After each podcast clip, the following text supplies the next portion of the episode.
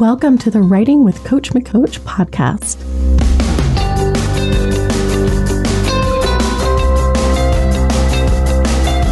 A podcast for busy writers who want to cut through the fluff with exact strategies for launching their author career. I'm Katie McCoach, your book coach, guide, unqualified therapist, and cheerleader. Since 2012, I've helped hundreds of writers become authors, gain confidence, and grow their best stories yet. Let's do the same for you. This is the Writing with Coach McCoach podcast. Welcome to another episode of Writing with Coach McCoach. Today we're going to talk about what the heck is the difference between beta readers, critique partners, and sensitivity readers? Even those words might be like, what are you talking about, Katie? This episode is part of our What the Hell is Constructive Criticism series. Um, how to deal with constructive criticism, how to navigate feedback, how to not lose your shit, how to apply the feedback. So, we've talked about those things so far, and I'm continuing the series with discussing the different types of people that you can work with to get feedback from. So, as you start learning about getting feedback, yes, you can get feedback from editors. And I'm going to have an episode that talks about the different types of editors, the different types of edits, different types of feedback you can get from them. But let's talk about the mostly free feedback that you can get before you publish. And when would you use them? All right. So, first of all, I'm going to start with what's the difference between these three, right? You might have heard of beta readers. Some people say alpha readers. Um, those are not necessarily interchangeable, but they could be. So I'll also just touch base on alpha readers and what people are talking about there. So let's start with critique partners. I think this one is one of the most common phrases you'll hear. And a lot of people will hear someone say, you should, you know, why don't you get a critique partner, work with a critique group? Usually early on when you start writing. And this is kind of your first stop. Well, let's say your first stop is probably like friends and family. A lot of times that's going to be your first stop when you're like, okay, I wrote a book. Does someone want to read it? but then after that, typically you'll start trying to find like the next level, right? And then who can give you feedback that is actually going to be better for actually knowing what to do? You know, friends and family can say nice things and you're like, cool, this is great. But when you're ready to take it to the next level and really get your work out there to how do I make this writing, this story the best it can be, you're typically going to start looking for the next level. And I would say this is where critique partners come in or critique groups. And I'll talk about the difference. But critique groups and partners are the people that also write who are trying to get feedback on their work. So when you're in the stage of like, what do I do next? I really want to know what do I do with this book? Is it any good?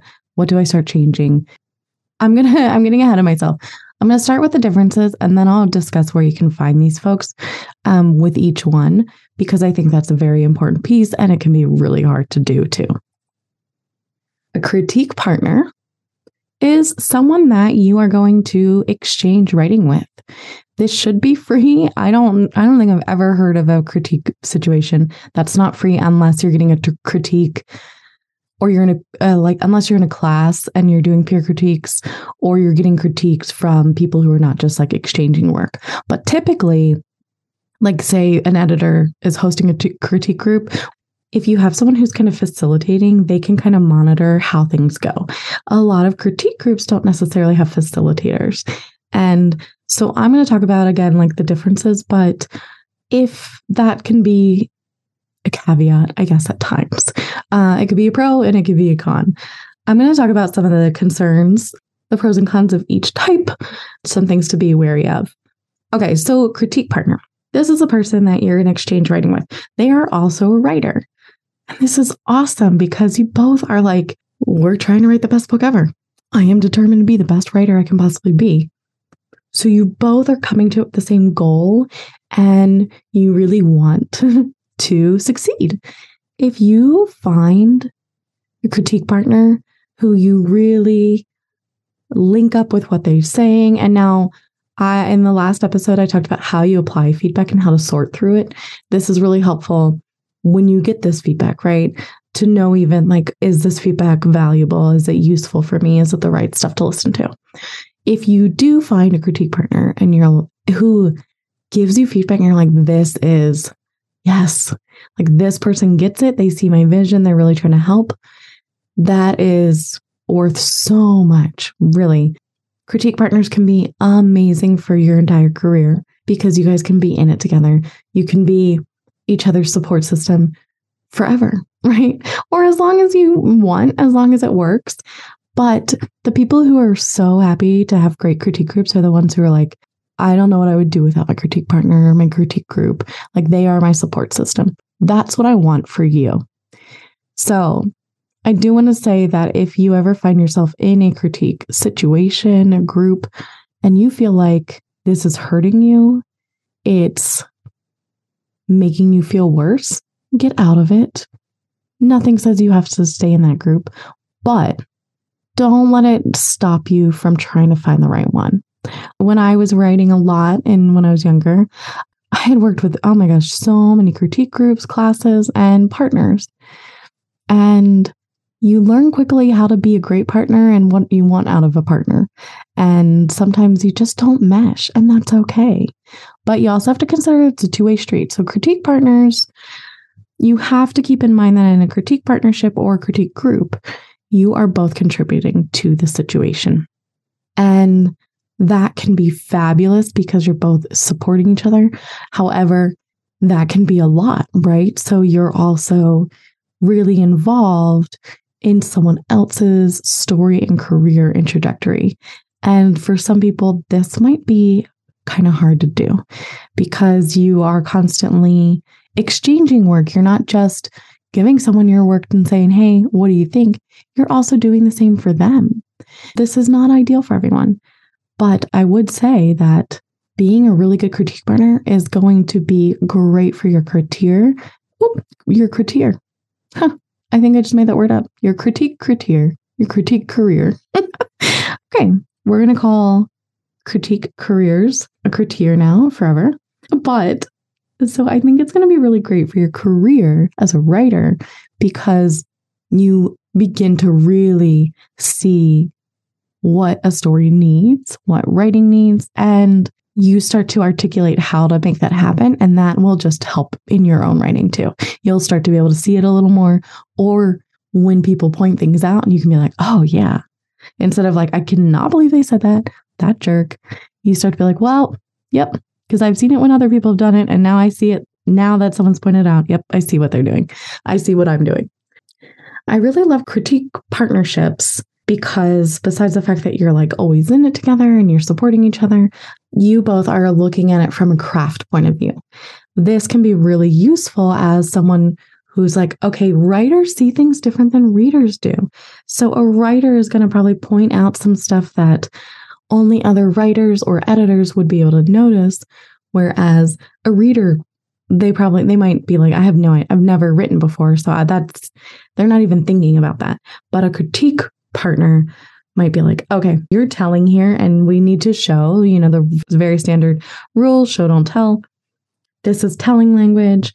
Um, you know, maybe they can even get as nitty gritty as like you're switching tenses here or the grammar is incorrect here. But a lot of times they can also just be like focusing on the plot or the story or, they're questioning, does that make sense? Is this engaging? How does this line come off? What about the dialogue? And the other piece that I love about this is that a lot of times, you know, if you're both writers, you're using similar language. So you can say, hey, like I'm I'm working on the way that I the pattern of my sentences, the flow of my sentences. Do it. I'm trying to break up the pattern so it's not too repetitive. And that's something that a critique partner can help you with, and they can understand why you're doing that and what you're doing versus maybe a reader who is not considering that. So that can be what's really fabulous about working with a critique partner.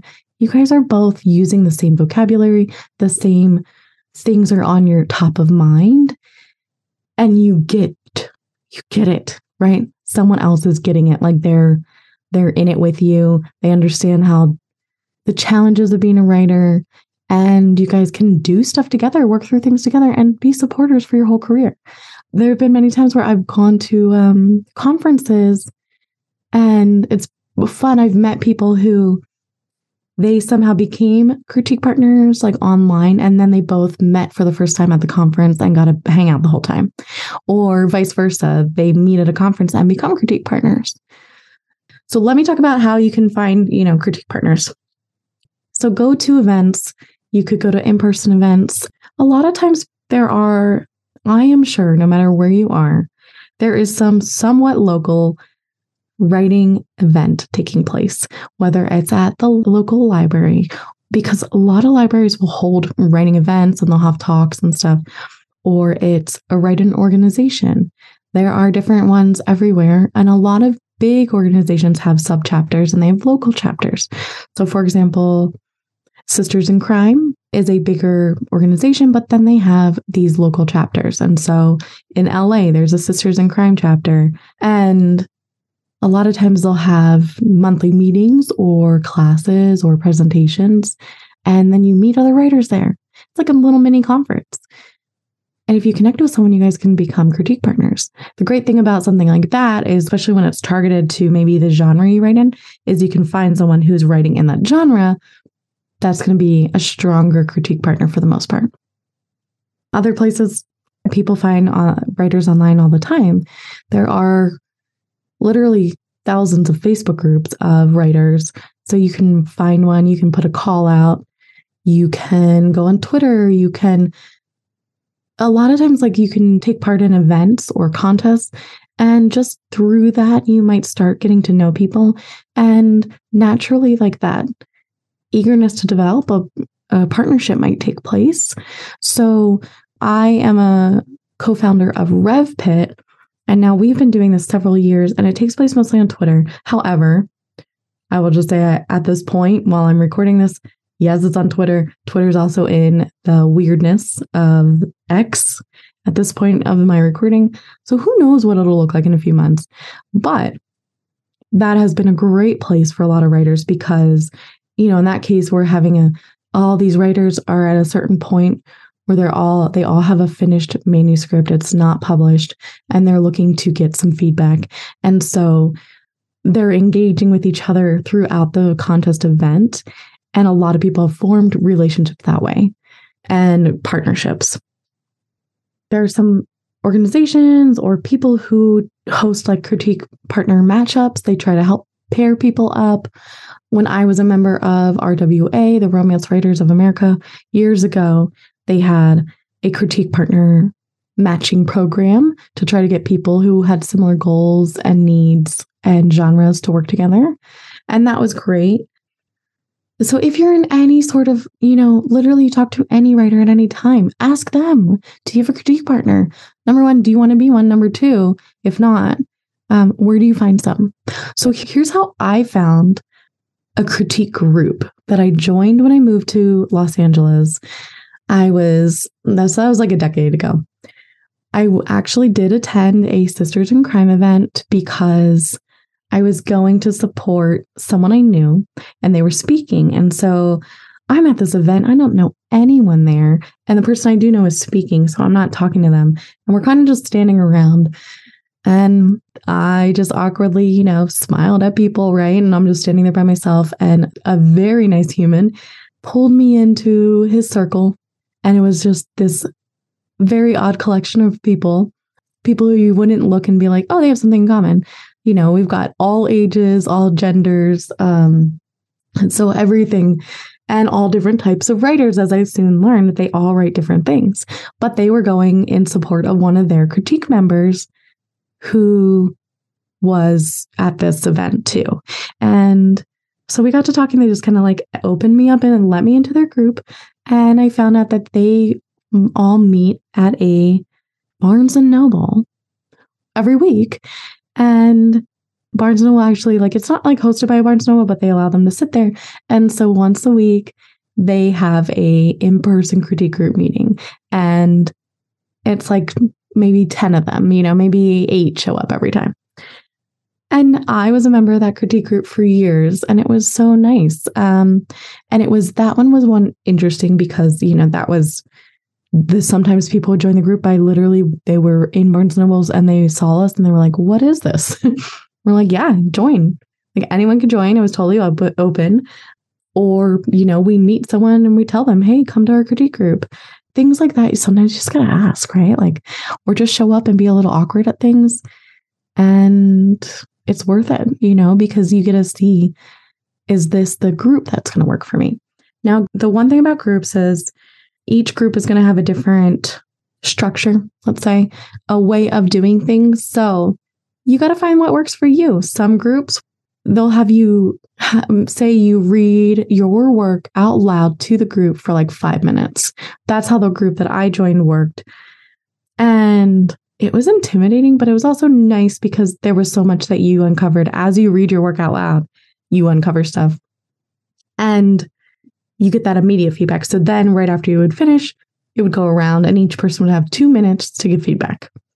Someone did have to like be the timer and someone had to like moderate. Someone had to also be like willing to be like, hey, we're not going there, or hey, that's not appropriate, or anything like that as long as you know the rules beforehand, it's really good, you know, and as long as there's someone who or the group themselves are good at making sure that we stick to the rules.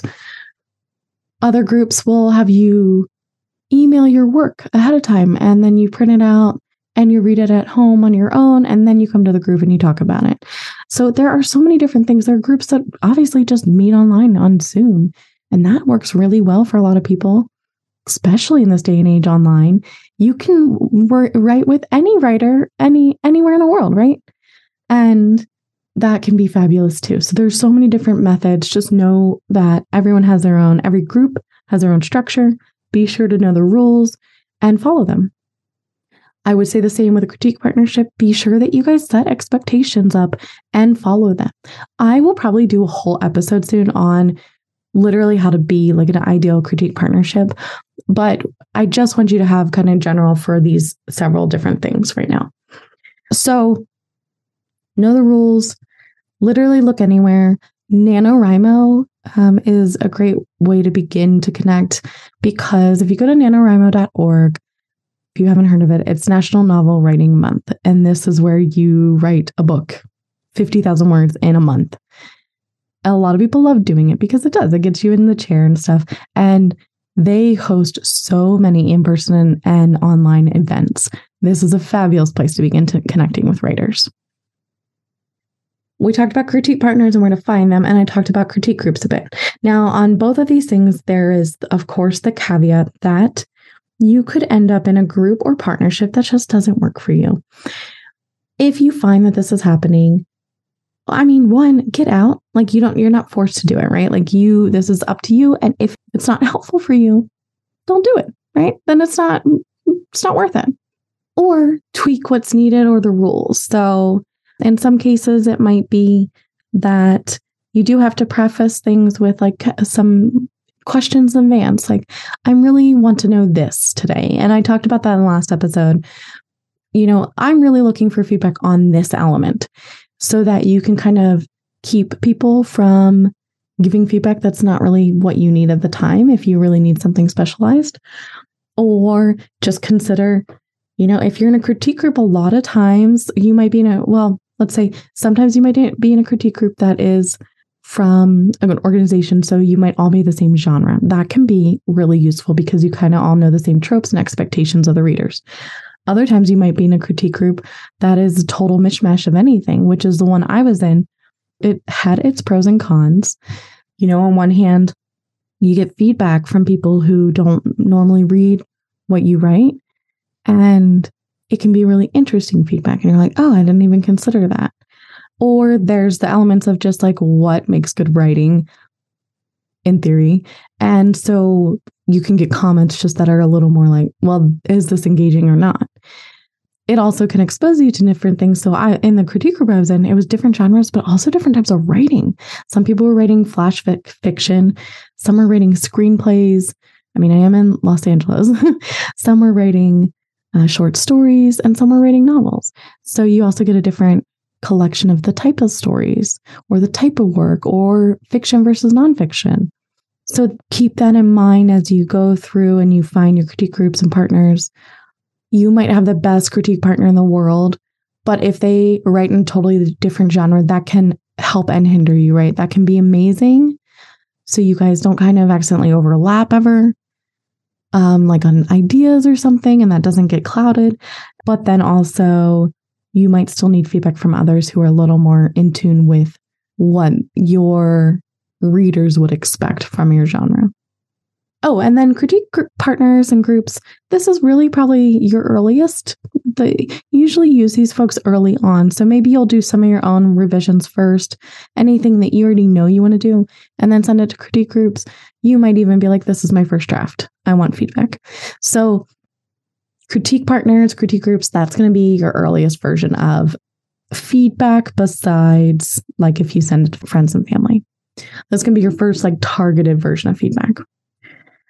Okay, I think I discussed everything there. So let's move on to beta readers. So, what makes a critique partner and beta reader different? Beta readers are the readers you get on your work who are, first and foremost, readers, not as with critique partners, other writers. Now, sometimes they might also be writers, but the difference is you're not exchanging work. A beta reader will do this sometimes for free. They'll read your work for free and give you feedback. And this is can be fabulous. Some people love giving feedback as a reader without necessarily looking at it with the writing eye. So the beta reader is someone who the best ones I would say are if you can find readers who read a lot in your genre or niche or trope. They are people who read a lot in that world, so they know, hey, this is not meeting the expectations of this genre. Like, you are going to piss off your readers if you do this, you know, and that can be super helpful because, you know, if you wrote a Regency romance and you didn't hit certain pieces or you didn't get some of the details perfect, I mean, and I'm not getting like Regency readers, they, and historical fiction a lot of time, they're very specific, like, don't F up the details, or we know that you didn't do your research. So it can be really good to get feedback from these types of folks so that you know, like, okay, what will the readers in my market say? And that's really what a beta reader is for. It's like getting early feedback from readers in your market before you publish.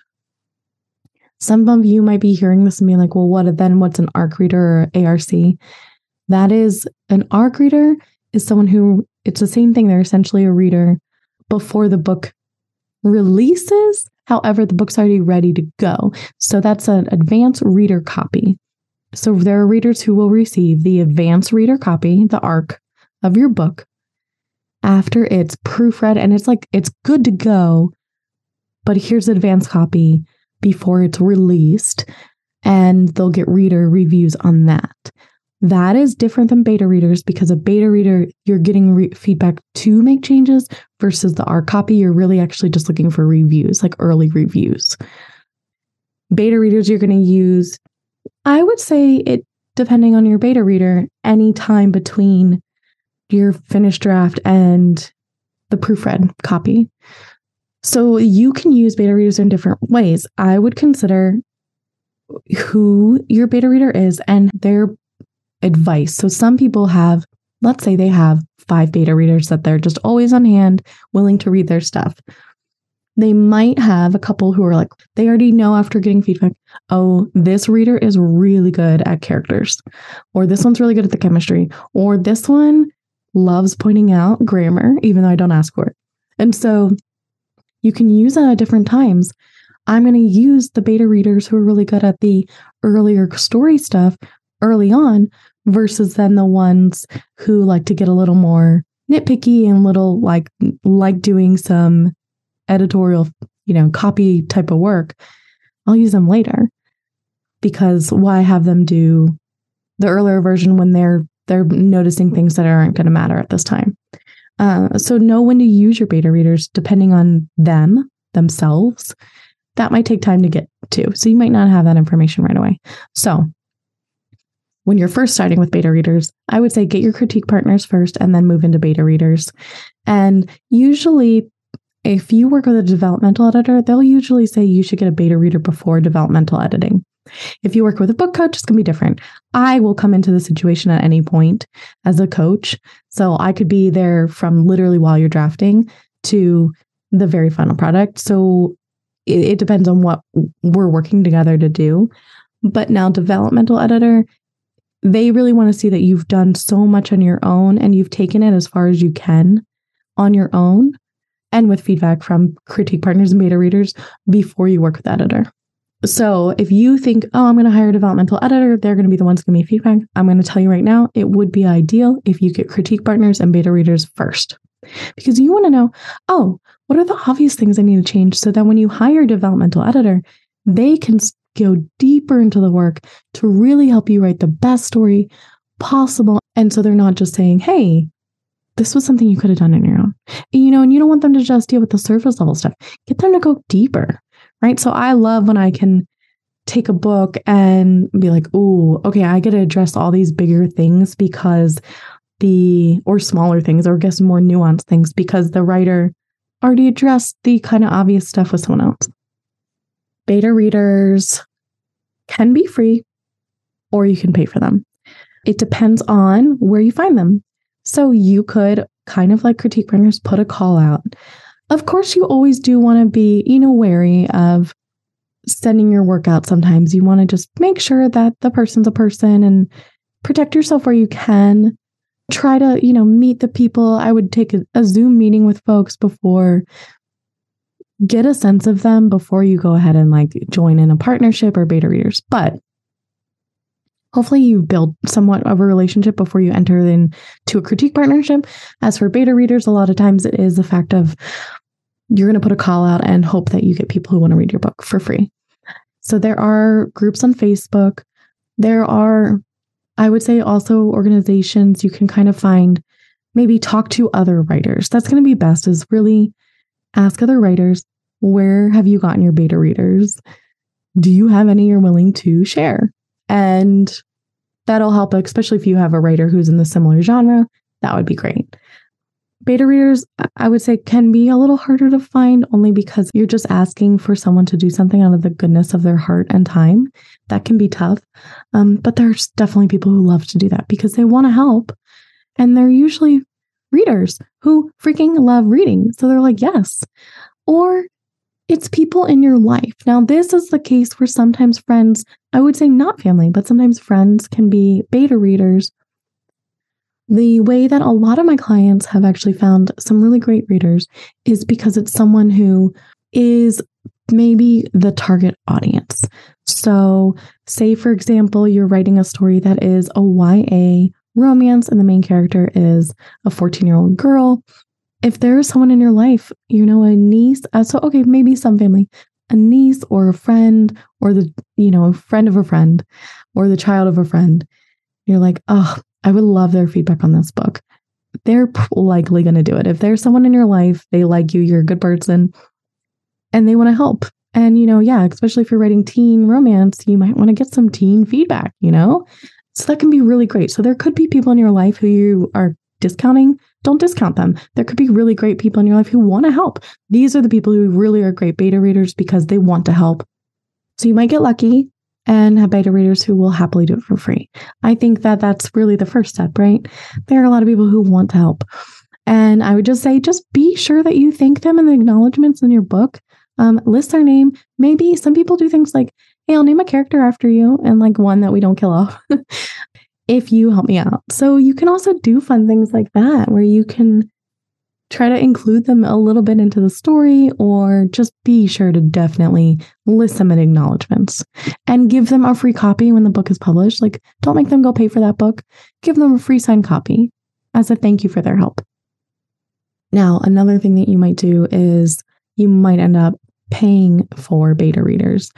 I don't want to sway you either way. So just be sure that if you are in this situation that you really do your due diligence of who you're getting the work from and and the report that you're going to get back. So I do have a client who've used a beta reading service where it was basically someone ran it and she had a team of beta readers. And so the client paid maybe a certain amount and then got I think at least three reports back, and they all filled out a same report, and it was all just written notes. And so she was able to get to see, like, okay, where are the similarities? What do people connect to? What don't they? And the readers had no like affiliation with the author, right? They had no feelings uh, towards the author or knew anything about the author. So it also allowed for just really advice that is not swayed by any means by who the person writing it is. So there are services like that out there. Um, and then also, yeah, as I mentioned, you can, you know, Facebook groups and stuff. So um, beta readers can be fabulous. You can find a few, I would say like three to five. You really you really don't need that many beta readers. In this feedback, what you're really looking for is like, what is kind of the general opinion? What are readers thinking? Not as a writer, but as a reader. Am I meeting their expectations? Are they engaged? Are they enjoying this book? And if you can send them like five questions ahead of time that are very like, this is what I need to know, and make it a little more general. Like, did you find yourself wanting to stop reading at any point? Or um, what was your who was your favorite character and why? And try to see what patterns and similarities you get. And then go back to my last episode where I tell you how the hell to apply the feedback so you can figure out what to do with that feedback. Let's move into alpha reader because I hear people use this term.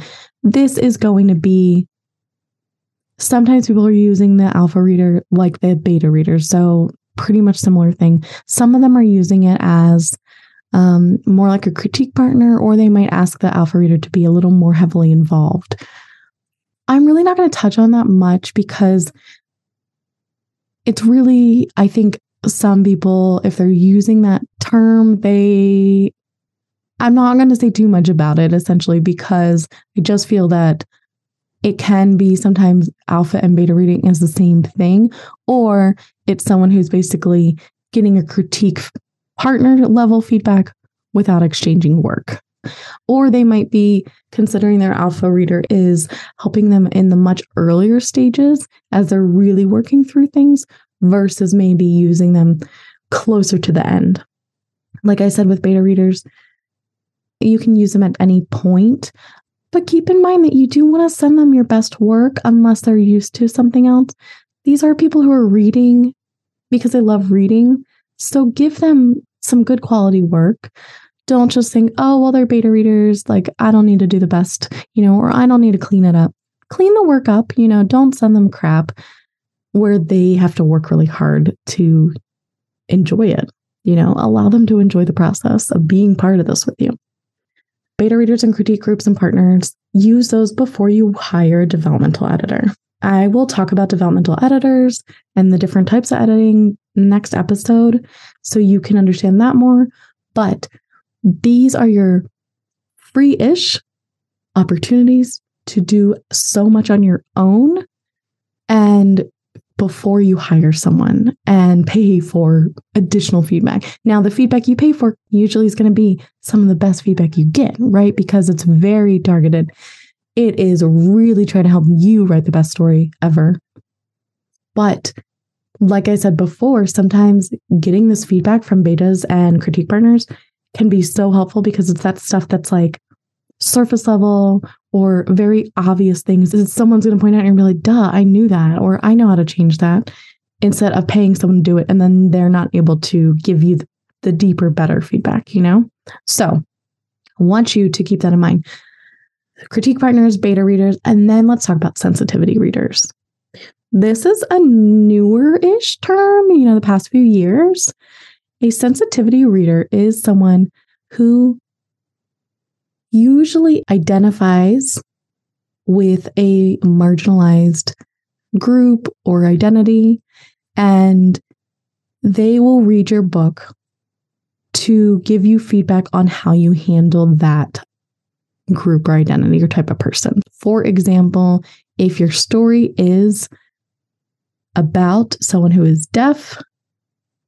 You hire a sensitivity reader who is hearing impaired or deaf to get their feedback on Are you handling it properly? Is there anything here that's offensive? Is there anything that needs to be changed? Things like that. So you can really make sure that you are representing something, some identity or experience as well as possible. Now, sensitivity readers should be paid for their time. If you find some who are handling it more like a beta reader and they don't they don't want to be paid, that's one thing.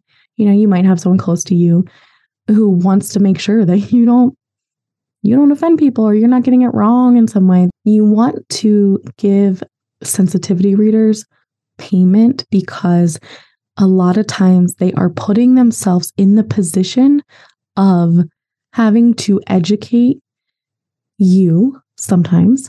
And also, they're subjecting themselves to potentially being offended by work. So, for example, say you have a character who is Native American and you hired a, a sensitivity reader who is also Native American. That person has spent a whole life dealing with a lot of microaggressions and racial slurs, racial insensitivities, like just a lot of shit. And they are being awesome beings by saying, I will help you make sure that you don't write something super offensive and then you're doing your best to to represent my experience and the experience of those I know as well as possible but there are a lot of times they are literally putting themselves in the line of fire by choice because they're helping. Um, but they're, I mean, these people are like gold. So pay them because these people are amazing that they're willing to be exposed to things that could hurt them in order to help prevent you from hurting other readers. I mean, that I think is just freaking fabulous. And I think everyone could use at least one sensitivity reader. Even if you're like, I'm not writing anything, you can hire a sensitivity sensitivity reader to help for anything you include in your story that it hits on any sort of marginalized identity. So, whether this was race, gender, sexual orientation, age, physical disability, ability, language, mental disability, ability, you know, anything within a marginalized community or group, and anything that, especially where someone has notoriously been uh, offended or harmed or systematically harmed, this is a really good time to use a sensitivity reader. If you have any sort of thing like that in your book, if you any character who is similar to that, any character who is experiencing something, or any character who your character is w- dealing with or talking to, or you know anything like that, get a sensitivity reader so that you know that you're not completely off base on something or you might not realize that you wrote something that will like offend an entire population. You're like, "Oh my gosh, I had no idea that if I said this one word, I would piss everyone off." And that's why a sensitivity reader can be worth their weight in gold because they're going to help you not piss people off, not offend people, or not get it wrong, you know? And yes, you do have to recognize that each person has their own experience. So, not one person can speak for everyone. However, they can at least help you see what could be an issue. And so, I highly recommend Sensitivity Reader. Um, at least a, I would say a couple, especially, you know, considering what your story is about, figure out do I need to hire sensitivity readers? I I'm sure that it might be helpful at least have one, but if you have a story that deals with any sort of racial tension, wars, even if you're writing fantasy and you're like, I'm writing a fantasy novel and it's about these races that don't exist, you're still dealing with racial tension. And so I think it's important to get feedback from people who are usually the ones, not the aggressors, but the people who are being the aggressees. Is that I don't even know if that's a word. Um, it sounds like it is, right? So get feedback from people who have been in this situation, who are on the receiving end of microaggressions and racial disparities or racial issues, and make sure that even, yeah, even your fantasy races are not accidentally harming someone. these days, I mean, we've heard so much about books that come out later and we're like, oh, Harry Potter has some really harmful things in there. Had J.K. Rowling gotten sensitivity readers, she might have been able to avoid that. Or she did it on purpose. So that's that's another thing. But do you want someone to say, "Oh, you did that on purpose"? You know, you were obviously writing about a race right now and trying to pretend it wasn't. You don't want to piss off people if that's not what you want, right? If you want to piss people off, then you do you. But if you're really trying to be sensitive and not hurt people, get sensitivity readers. Now, these are a little harder to find, and we'll be honest. It might be you might have someone in your life who you can say, Hey, I would love for you to read this. And whether they say they want money or not, I would offer to say, I would love to pay you for your time and literally the fact that you're putting yourself in this position because that's asking a lot of someone. You can just literally search online a sensitivity reader. There are people who will already share that they are happy to be paid sensitivity readers for certain books. So you can just hire them and ask people, ask other writers, hey, have you used a sensitivity reader? Um, do you know of any? who can I hire for this?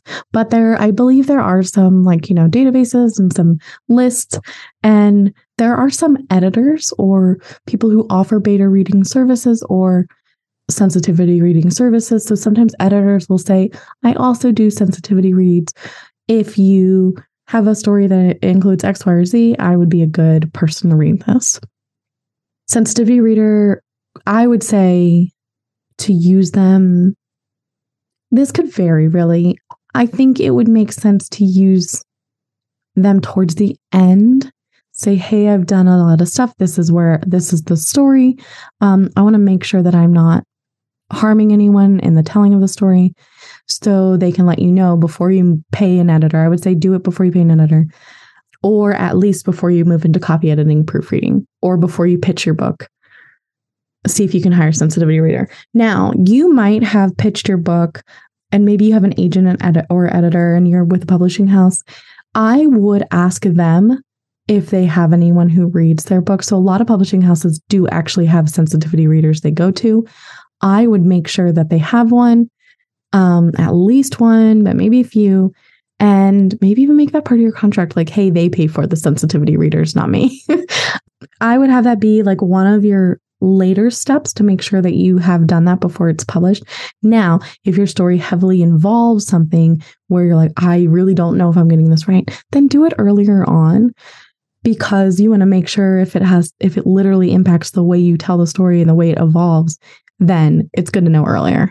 Now, you might not know that. So, you might find you might do a sensitivity read towards the end and be like, oh shit, I have a lot to change. That would suck. But you know what would suck more? Pissing off a bunch of people and really hurting someone, right? So let's just avoid that. So it's going to be up to you and how you feel about your story, but at least get it before like copy editing. And then listen to the advice, please. Like, don't just hire someone and say, I want your feedback just so you can, you know, check the box. I did that.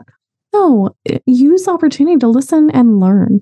If you are being faced with something like, shit, I did not know I was doing that. Use opportunity to learn. Don't ask them to teach you beyond what they've provided. Go and do the work yourself and be sure to do the work, you know, so you're not harming people. That's not why we don't write stories to hurt people. And if you do, then you're probably not listening to podcasts like this. All right. So, this was a long episode. I do apologize for going so long, but I just had so much to say about this. So, we've talked about the differences between beta readers, critique partners, sensitivity readers, when you want to use them, where you're going to find them, and some of the pros and cons of each. I hope that this has helped you understand another aspect that can be so overwhelming about being a writer. There are so many things we have to think about all the time. it is not easy and feedback and the, this huge you know umbrella of constructive criticism feedback and like what to do how to use it who do you get it from is a lot i hope that i have helped you move through this another in just a with a little more confidence and awareness. And now you know how to move forward with your book. If you listen to this episode and you haven't listened to the one before where I tell you how to sort through the feedback, then I highly encourage you to do that because episode 20 really helps you. Okay, this is the stuff that people have said. This is what I do with it. So I really encourage you to listen to that episode if you have not yet. And um, and if you're someone who gets a little, you know, can be maybe sensitive, I am a sensitive person, then you might want to listen to episode 19, which is navigating feedback 10 rules for not losing your shit. That might help you a little bit if you're like, I am struggling. I really appreciate you listening today, listening to this podcast. If you are enjoying the podcast, I have to ask please subscribe. Please post a review or at least just a rating. Would love that. It means so much to me. And I do have this freaking crazy goal of I want to reach 10,000 writers by this time next year. So, right now, as I'm recording this, this is August 2023. By August 2024, I want to have reached 10,000 writers. So, if you can help me do this, that would be amazing. I really want to help writers for free. This is how I get to help people for free. And so if you share the podcast, if you subscribe, review it, rate it, it would mean the absolute world to me. And you know what? If you do any of those things, just send me a screenshot. You can DM me at Katie McCoach on Instagram or even Twitter for now. send me a note, email me, uh, go to my website and then send me an email that you've done this send me a little screenshot and I'll send you something, some fun little freebie in return. So I really appreciate you. And until next time, writer, keep growing.